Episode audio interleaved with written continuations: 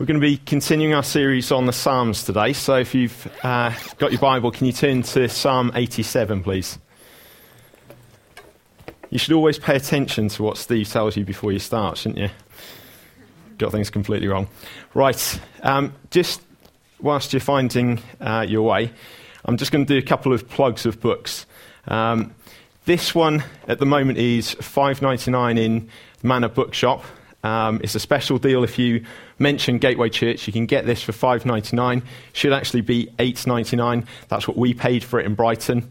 Um, you get it for five ninety nine in in the Manor Bookshop, and you also get a free coffee for that as well. So I'd recommend getting it. Um, on the back, this is how highly it's recommended. Uh, R.T. Kendall says that this could be the book for which Terry will be best remembered. Uh, this is a, um, a book that I can't plug high enough. Uh, I'm eating my way through it at the moment. I would recommend getting this Spirit Filled Church by Terry Virgo. Um, the other one, uh, if you read this, um, you probably don't need to listen to me this morning. Um, Does the Future Have a Church by Terry Virgo again? Uh, this book really helped to change me uh, and formed a lot of what I'm going to be preaching on today. So, again, highly recommend trying to get your hands on this one. Uh, again, you'll probably find that in the Christian bookshop.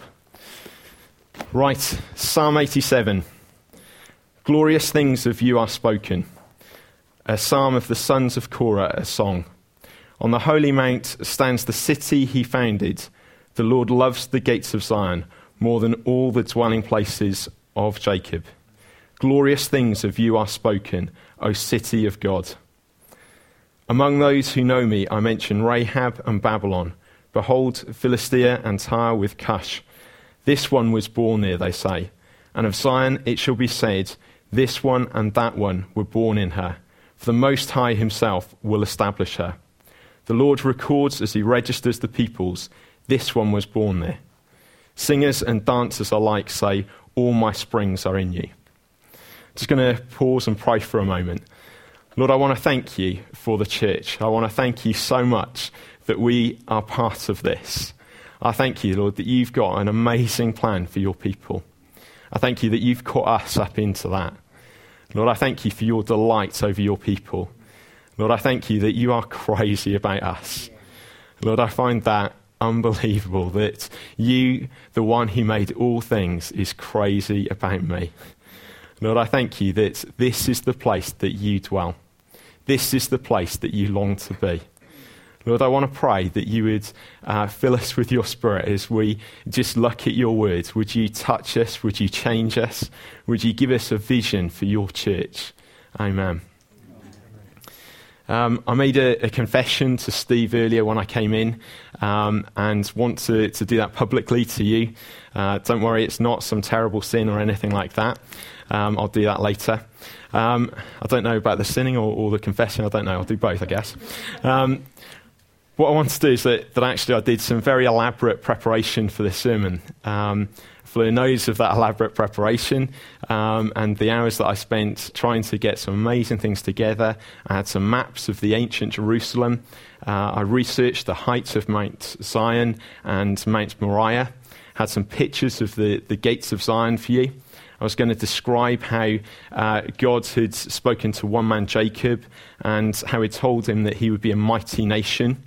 Uh, then how David had captured Jerusalem, how he built a fortress and his palace there, and how, laf- uh, sorry, how lofty this place was, and how all this was connected with the church. However, um, as I pursued all of this, I just felt God stopping me. Usually, when I prepare a sermon, it just flows really easily. But actually, I just felt that there was just no flow. I, I just couldn't go any further. Um, I probably wrote about 600 words, and that was about it. Um, and I was getting incredibly frustrated. Uh, and then I went and spoke to my wife, which is a good thing to do. Um, and she just felt God saying, keep things simple. Um, and actually, I, I, just felt that that's what I needed to do. Uh, so I've not even got a PowerPoint for you this morning. I'm just going to keep things simple um, and talk from my heart instead. Uh, last week, Nigel spoke superbly from Psalm 84 about the dwelling place of the Lord. Um, he talked about uh, Psalm 84 being attributed to the sons of Korah, um, and Psalm 87 is as well. He told us that these guys were, were the gatekeepers of the Lord, um, and they'd have the privilege of watching the people gathering into the temple. Um, and that the psalms that they wrote were just the songs that were rising up in their hearts as they looked at the church. And actually, that, that's what I want to do this morning, is just tell you something of my passion for the church. Um, because I, could put all these wonderful things up, but actually, what's that going to achieve? You can read that yourselves. Um, I just want to share a bit of, of my own story, um, of, of how I've got here, um, and then we'll, we'll look at what glorious things are spoken. So, um, just to give you a bit of background, I was brought up in a Christian household. Um, we went as a family along to the Apostolic Church in Abergavenny, um, and then we became part of the Assemblies of God Church when I was about six, and we stayed there till I was about 13. I loved being part of these churches. Um, I have clearer memories of the AOG church because I was a little bit older. Uh, it's a little bit difficult to remember church when you're a baby. Um, but the AOG church was a very small fellowship, probably about 15 to 20 people on, on a good day. Um, but we were a good family. Uh, there was such closeness amongst us. Uh, I remember the way that I was loved by them. Uh, I remember the way that they made me uh, feel as important as anyone else. And actually, that we've touched on that already. You know, when, when Steve said that you know children are welcome amongst us and they're just as important as anyone else. Uh, these guys actually opened the scriptures and, and, made them alive to me as a child. Uh, they they faithfully and lovingly continued to share the gospel with me.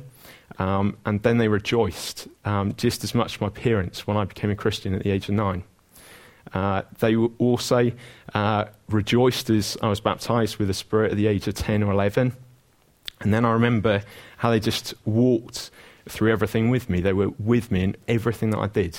Uh, and they prayed for me through all that I did. Uh, they were faithful people. Uh, then I remember how our, how our numbers started to decline. So we went from 15 to 20, and we declined from that.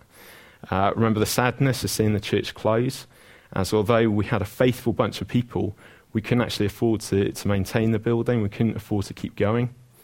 Uh, so we actually had to close as a church. Um, and actually, that was really painful to, to kind of go through. This place that, that had been that for me, to see that close was, was really hard. Um, and actually, I know that my experience is actually the same experience as some of you have had as well of, of seeing churches close. Um, if, if you haven't had that experience personally, I would guess that you probably see the stats around and you see that you know, there's many churches which are declining in numbers, uh, or you see the, the chapels that are among our nation and see how small and dwindling these are. Uh, the church in the UK does actually seem to be in decline if you read the stats. Uh, it seems to be di- uh, diminishing, actually. In 2002, the Times reported that 1,598 churches had closed between 1969 and 2001. They went on to report this. Now, the dwindling of congregations in so many of our country's churches is also becoming a source of worry for even the secular minded majority. They spoke of a, a country whose traditional faith is slowly retreating into history. Seems quite depressing, really, doesn't it? Do you feel encouraged? um, many more churches have actually closed since they published this report. And uh, we see that church buildings have since become places like warehouses or museums, uh, pubs, schools, or community centres. Uh, looking on, this causes us to be low in heart as we look at this.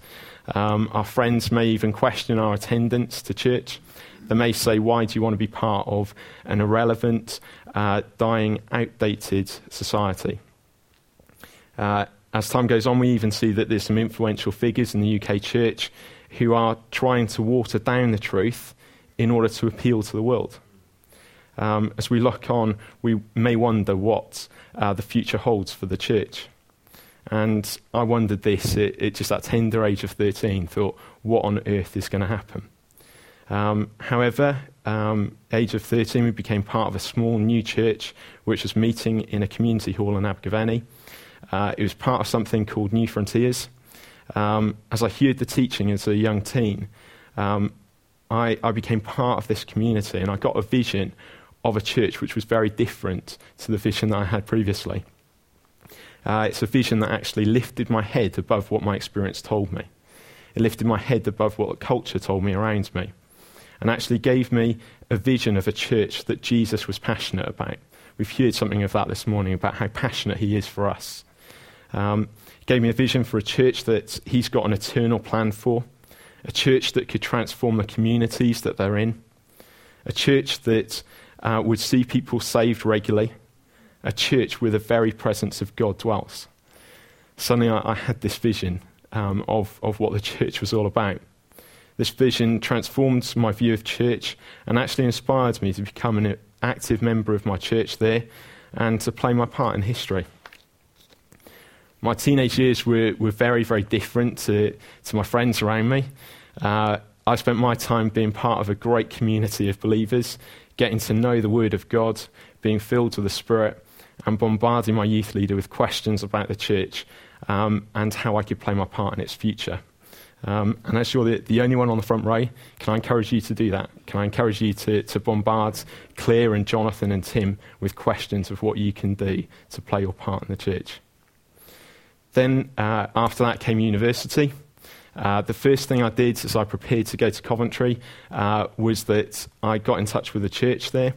Um, I was warmly welcomed on my arrival, and during my time at Coventry, I wrestled with theology with a bunch of guys that I lived with from the, the church. Uh, we looked to see what God was saying about the church and what God's plan was for her. Uh, we had some amazing times of, praying together, um, of prophesying into each other's lives, of stirring each other on.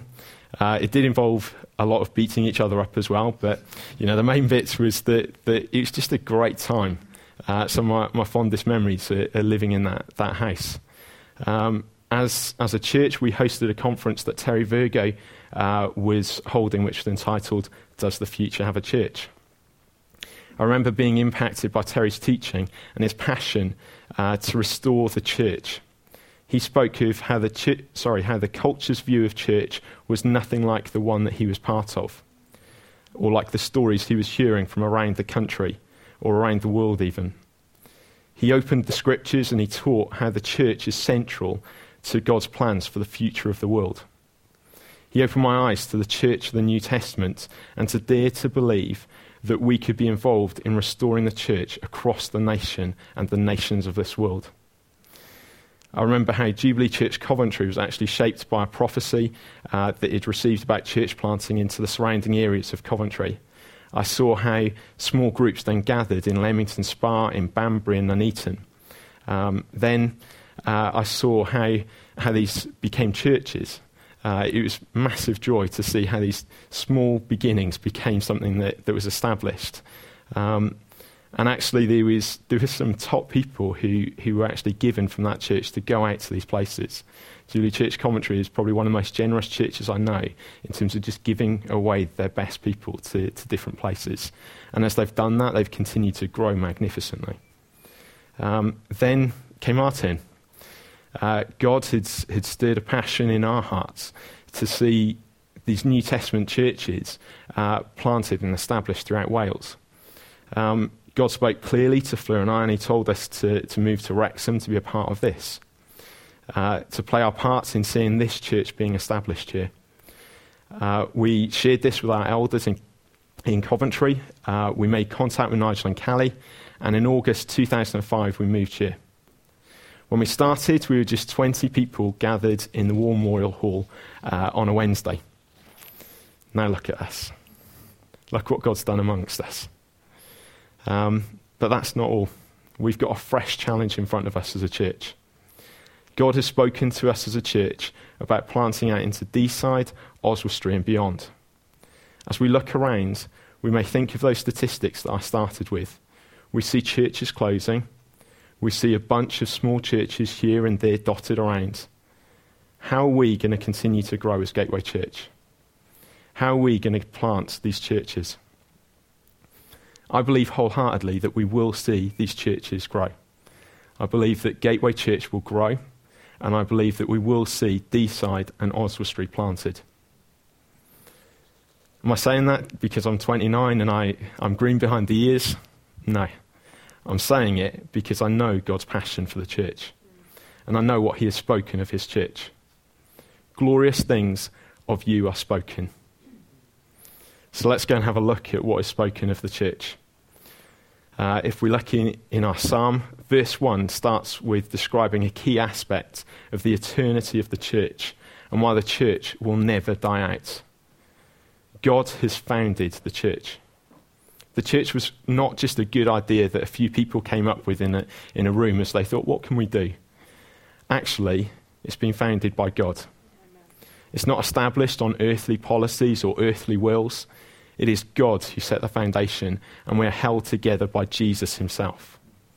If we look at Ephesians 2, it says, So then, you are no longer strangers and aliens, but you are fellow citizens with the saints and members of the household of God, built on the foundation of the apostles and prophets, Christ Jesus himself being the cornerstone, in whom the whole structure, being joined together, grows up into a holy temple in the Lord.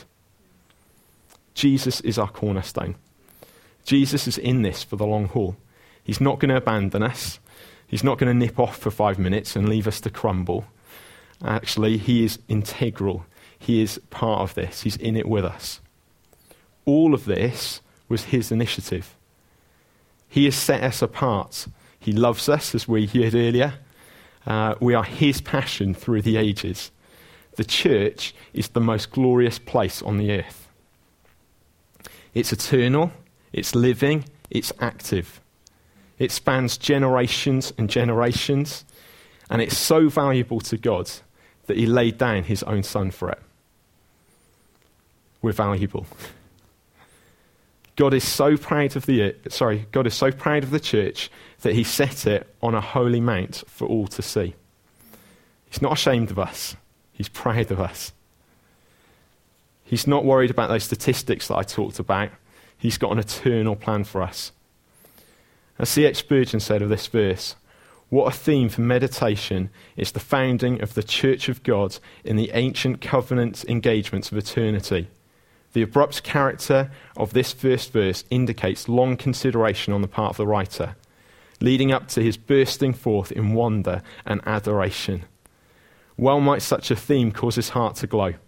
Rome stands on her seven hills and has never lacked a poet's tongue to sing her glories.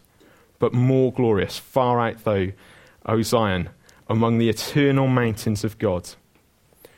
While pen can write or mouth can speak, thy praises shall never lie buried in unglorious silence. God delights in us, and he wants to show us off to the world. Again, we find in Ephesians 3 Paul says, Of this gospel I was made a minister according to the gift of God's grace, which was given to me by the working of his power.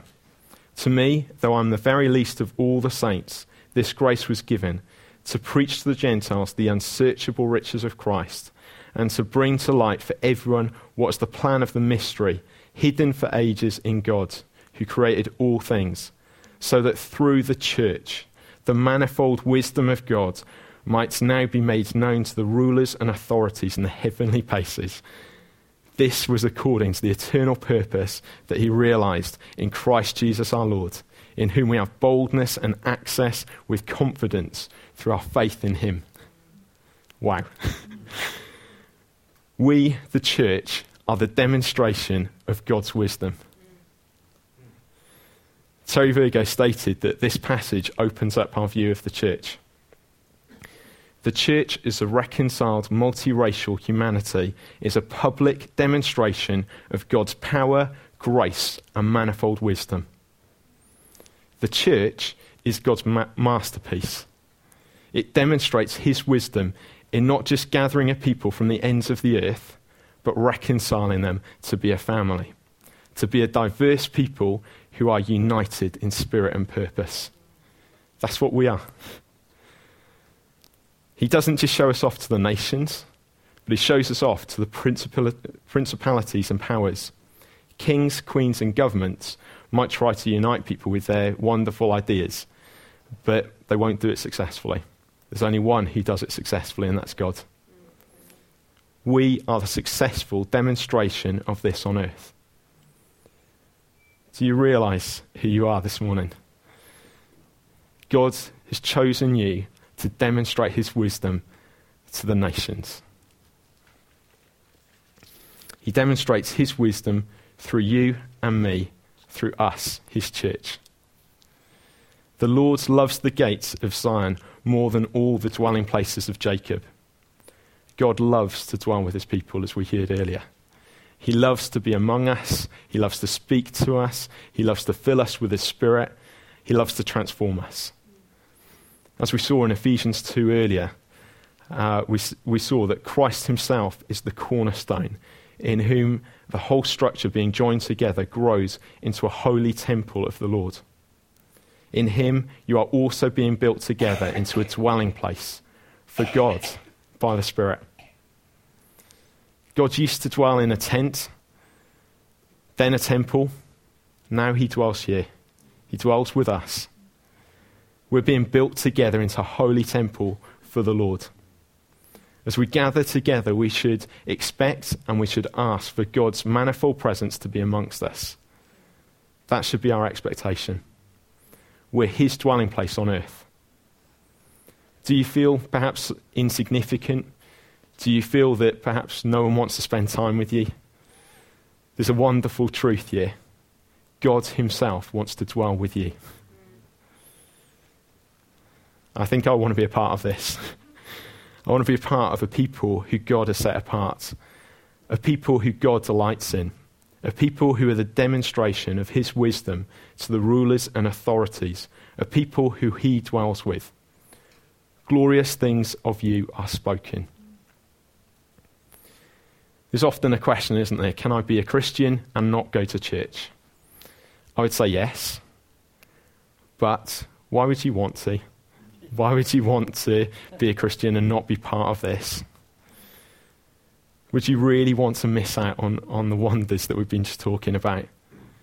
There's something special, unique, and mysterious about the church. God inclines his ear to us, his people as we heard earlier about uh, how he looks at us and his, his face as he looks at us, he's crazy about us. He loves us with a passion. Uh, I think that probably the best way to, to think about that is if you think about weddings, and I know that John and Ali, you were at a wedding recently. Um, as, as you're at weddings, you look at how the, how the bridegroom looks at his bride. You know, there is such passion that this bridegroom has as he sees his bride coming towards him. We see that, uh, that just as he catches the gaze of her face, it's like no one else is in that room. His heart just bursts out of his chest as he looks at her. Um, he's overcome as he gazes at his bride. And just in the same way, Jesus is that passionate about us. He's crazy for us. We feel his thoughts. He daydreams of us. All of his plans include us. If you're not convinced, let's have a look at a bit of Song of Solomon. The voice of my beloved, behold, he comes, leaping over the mountains, bounding over the hills. My beloved is like a gazelle or a young stag. Behold, there he stands, behind our wall, gazing through the windows. Jesus is passionate about the church. He is like the one who leaps over mountains and hills just to get to us. He looks for us, he seeks out our company. He's madly in love with us. In Ephesians 5, we're given his love for, for the church as the example of how husbands should love their brides.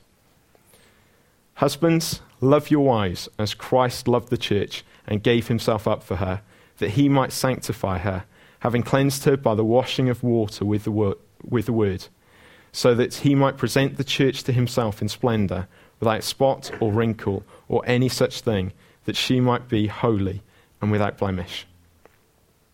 He loves us so much that he gave himself up for us. Christ died for us so that we would be cleansed from our sins and be presented as spotless and blameless before him. Now that is love for a bride. In verse 4, we see that the Korahites mention Rahab, Babylon, Philistia, and Cush. Is that the right way to say it? Cush, Cush? Cush, there we go. During this great song about the glorious things of the church. Rahab is otherwise known as Egypt, which was a nation that had taken um, Israel into captivity. We also see that Babylon was an oppressor of Israel. Philistia is the country of the Philistines who are in constant conflict with the Israelites. Uh, we remember probably the most famous one is, is Goliath. Um, Tyre was a, a, place that was known for their greed and was actually only out for its own gain. And Cush is known as Ethiopia, a very poor place in Africa. And the Israelites actually thought that this place was cursed by God because of its poverty. So then, why are these places mentioned in this wonderful song about the church? I believe it's to help us to grasp something of the magnitude of God's sovereign plan. The gospel doesn't have a limit, it goes to all nations, it goes to even the countries that used to be the enemies of Israel. Romans 5 puts it beautifully. For while we were still weak, at the right time, Christ died for the ungodly. For one will scarcely die for a righteous person, though perhaps for a good person one might dare to die. But God shows his love for us in that while we were still sinners, Christ died for us. Since therefore we have now been justified by his blood, much more shall we be saved by him from the wrath of God. For if while we were enemies, we were reconciled to God by the death of his Son, much more now that we are reconciled shall we be saved by his life. More than that, we also rejoice in God through our Lord Jesus Christ. Through him we have now received reconciliation. God has extended his. I'll start again. You can see it, that I'm passionate about it. I just can't get my words out quick enough. And Dorothy warned me earlier to, to take a breath. Um, God has extended his invitation to those who were his enemies. We were his enemies. It's not just Babylon, it's not just Egypt. We were his enemies. We weren't seeking God. We were far from him, as we heard earlier. We were pursuing our own ways of satisfaction. And it was at this point that Jesus died for us. He didn't wait for us to become good enough for him to die for us, but actually, he died for us to make us good enough to come to him. Such love is this that he should die for me when I was far from him. Would you perhaps die for enemy? Jesus did. He died for us we find that an enemy is made a friend through the cross. Our offerings are just like filthy rags in the presence of the Lord. But he had to come and die for us. And he's reconciled us, his enemies, to him. He's made the enemy righteous and a prized possession. So then, why are Ethiopia and Cush mentioned? I believe it's because whether you're wealthy or poor, God cares for you. He welcomes you into his house. He breaks down the walls of hostility and he creates a place where the rich and the poor can find a home, where the rich and the poor are friends and equals. Where else could you find this amazing place? Where else do you know that is reconciled to its enemies and has the rich and the poor as equals among them? This is the church. The church is a mystery. It's formed and it's held together by God alone. Verse uh, 6 speaks of a register of the people of God and says, This one and this one were born there. God loves his people. Terry Virgo, I remember, demonstrated this point quite powerfully at uh, that conference up in Coventry. Uh, he said that you only have to go back to the genealogies in the Bible and the numerous lists of names and names and names to know that God delights in people. It's not just on about a big people, it's on about us individually. He knows us by name. He said that uh, someone actually went up to him and said that uh, God is seeking out a faceless, nameless people. So he said, Can I take these genealogies and just rip them out of my Bible then? Actually, they're there to remind us that God delights in each one of us individually.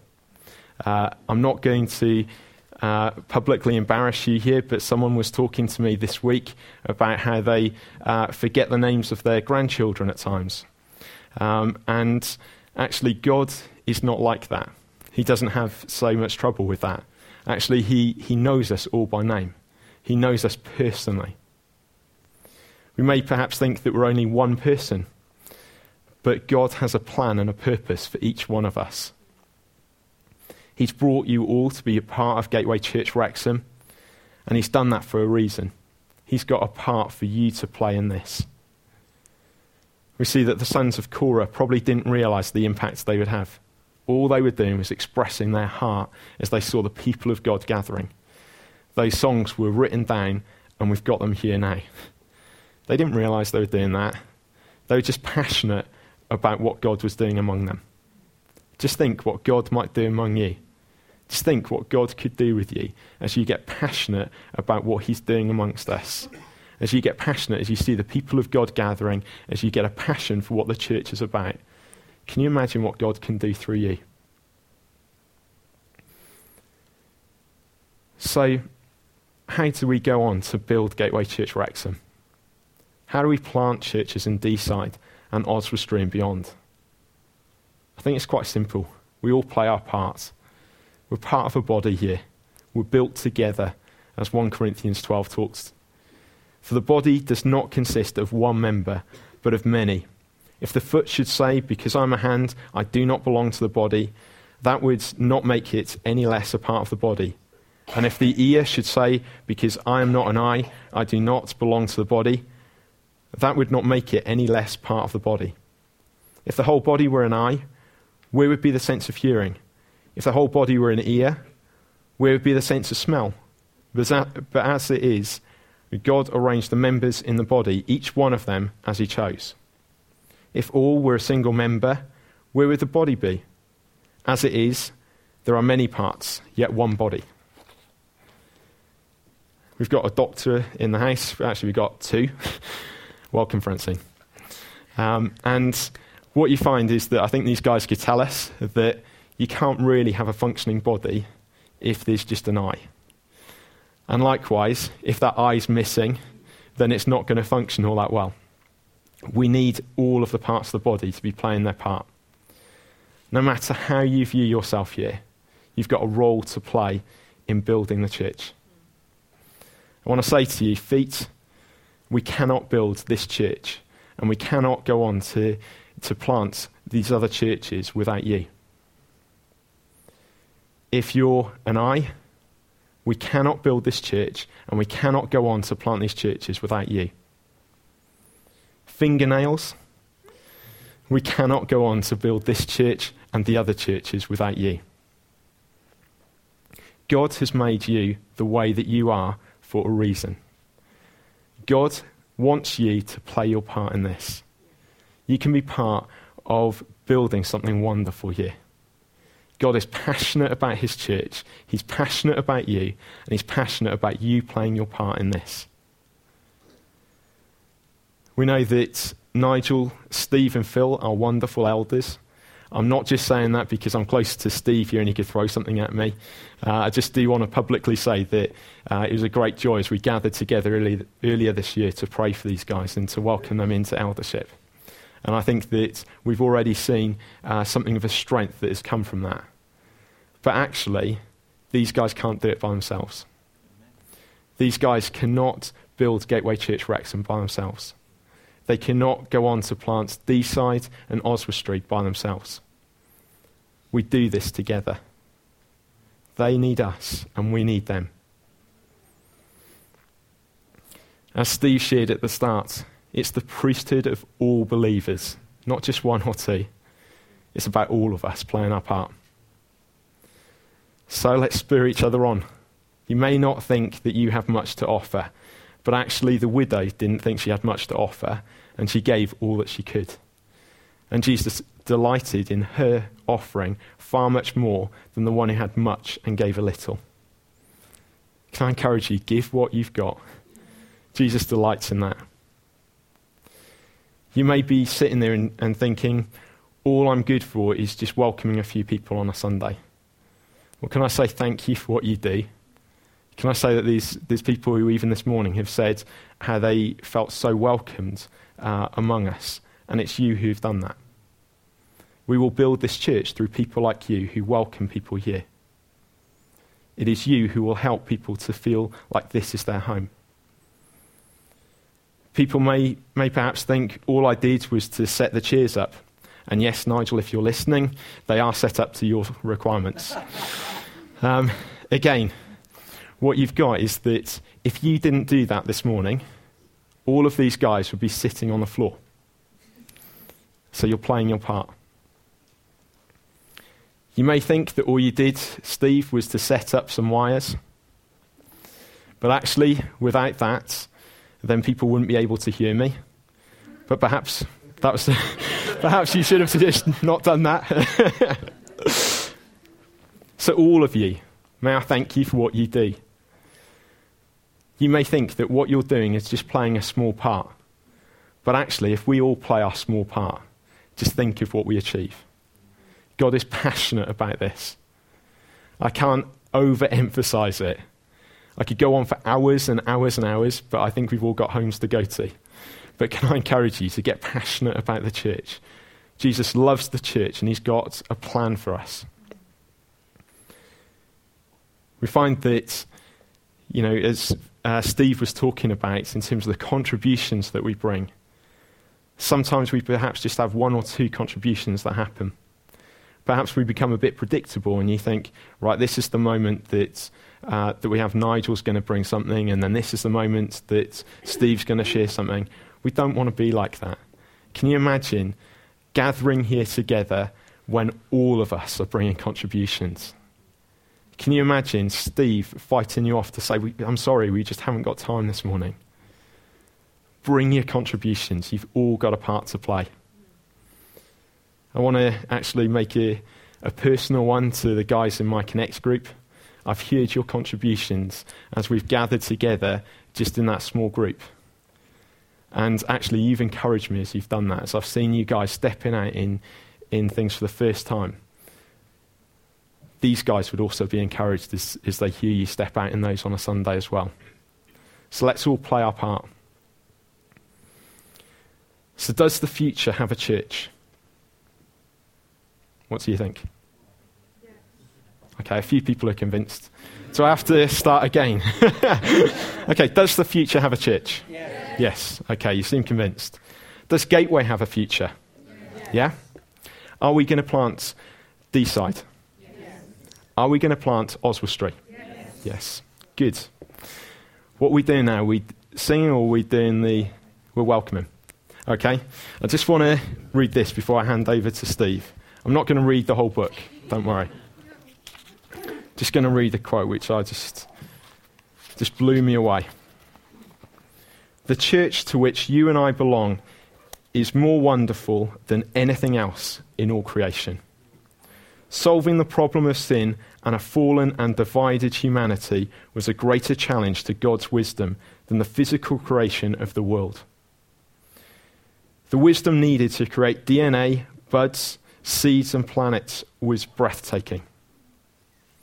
But the wisdom needed to solve the problem of a fallen humanity, a cursed world, supersedes even this. God has been pleased to demonstrate to principalities and powers the greatness of his wisdom. And the way he has chosen to do it is through the church. This is the greatest display and demonstration of his wisdom in the universe. We will never stop researching the wonders of the universe the angels will never stop researching the church.